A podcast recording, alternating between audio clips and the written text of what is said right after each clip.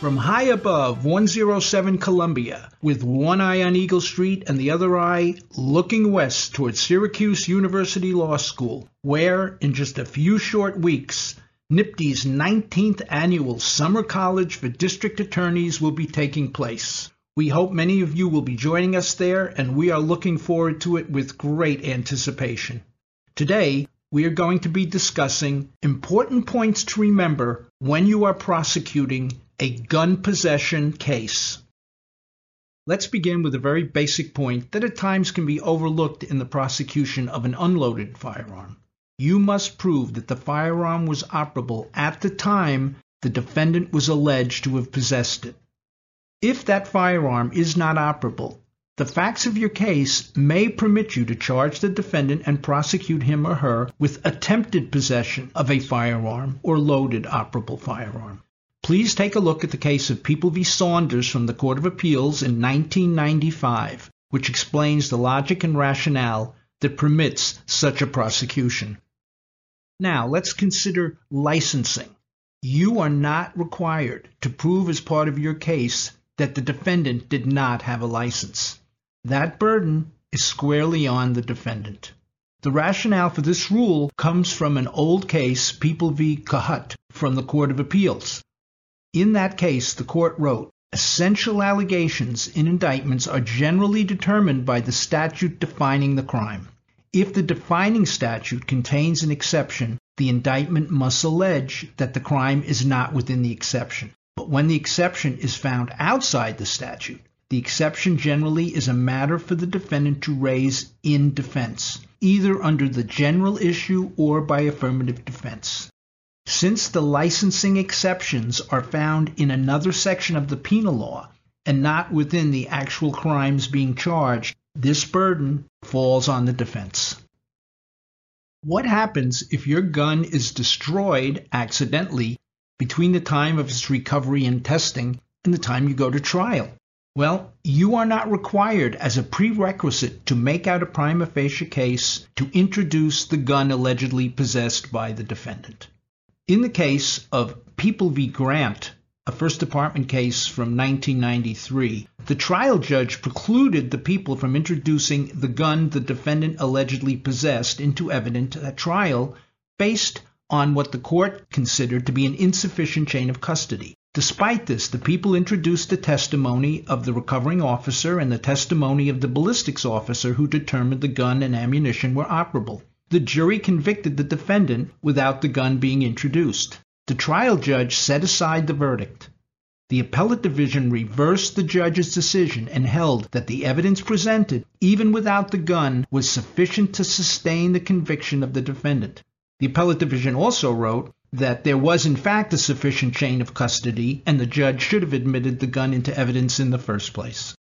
Our next point is assuring that you are able to prove that the gun you are presenting to the jury and the gun that was tested and the ammunition as well by the ballistics lab are in fact the same ones recovered from the defendant.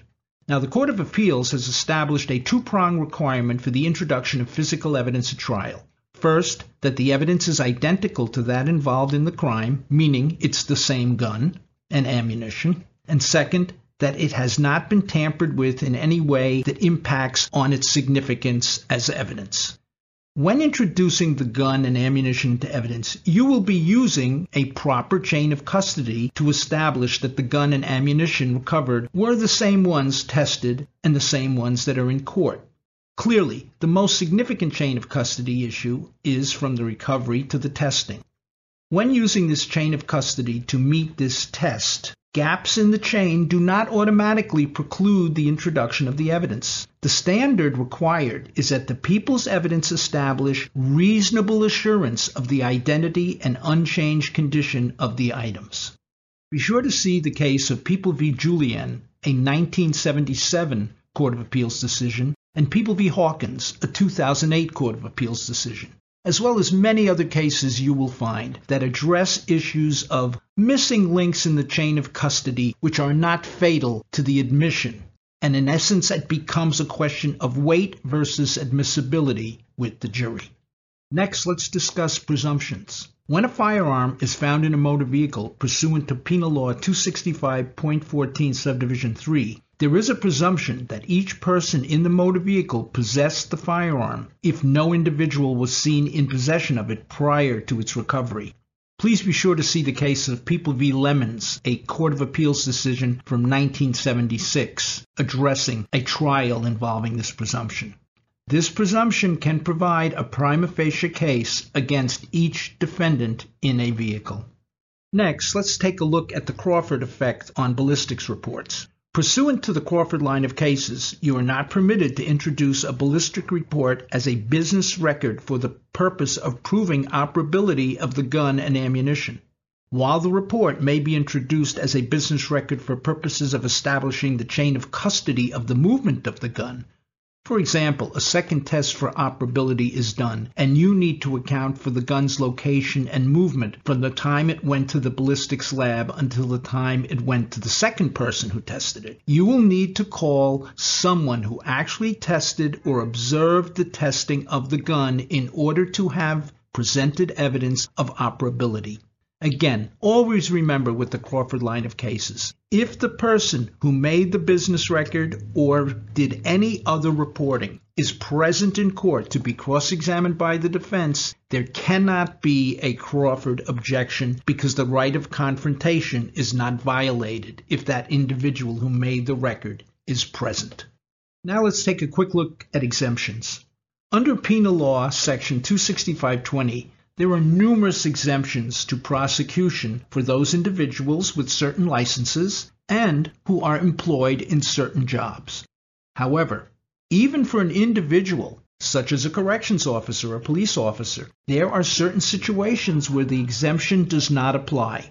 For example, in the case of People v. Carney, a First Department case from 2005, the appellate division affirmed a conviction of a correction officer for possession of a loaded operable firearm in the possession of another individual under the theory of accessorial liability, despite the fact that he is exempt by his job. In the Carney case, the defendant, who drove a vehicle in which his co-defendants were passengers and which contained numerous loaded firearms, made various false statements in an attempt to mislead investigating police officers. The defendant's course of conduct and his chain of falsehoods led to the inescapable conclusion that he knew there were firearms in the vehicle and that he intended to assist his co-defendants in their continuing possession of these firearms by transporting the weapons and by helping the co-defendants evade arrest. In determining whether a particular location is part of the defendant's home or place of business, keep the following in mind. The place of business and home exceptions included in Penal Law Section 265.03 sub 3 have not been statutorily defined, but both have been construed narrowly by the courts in an effort to balance the state's strong policy to severely restrict possession of firearms with its policy to treat with leniency persons attempting to protect certain areas in which they have a possessory interest and to which members of the public have limited access. The cases that determine a home or place of business for purposes of the exemption are very different from those cases defining what a building or dwelling is for purposes of prosecuting burglaries. When dealing with a burglary prosecution, the interpretation of what fits these two terms is much broader for burglary than the definitions or application of home or place of business is for the exemption from gun prosecution. So, in making those determinations in a gun prosecution, you should never use any cases which are defining a dwelling in the context of a burglary case. Please be sure to see the written version of today's NIPTY tip for numerous examples and case authority for the issues discussed here today, and also take a look at the memo in the PE, the expanded memo entitled Firearm Possession Prosecution, Sufficiency of the Evidence. As always, we want to thank our crack producer and matte painter, Jonathan Marconi Crispino. To all of you out there, my friends, be well and stay ready.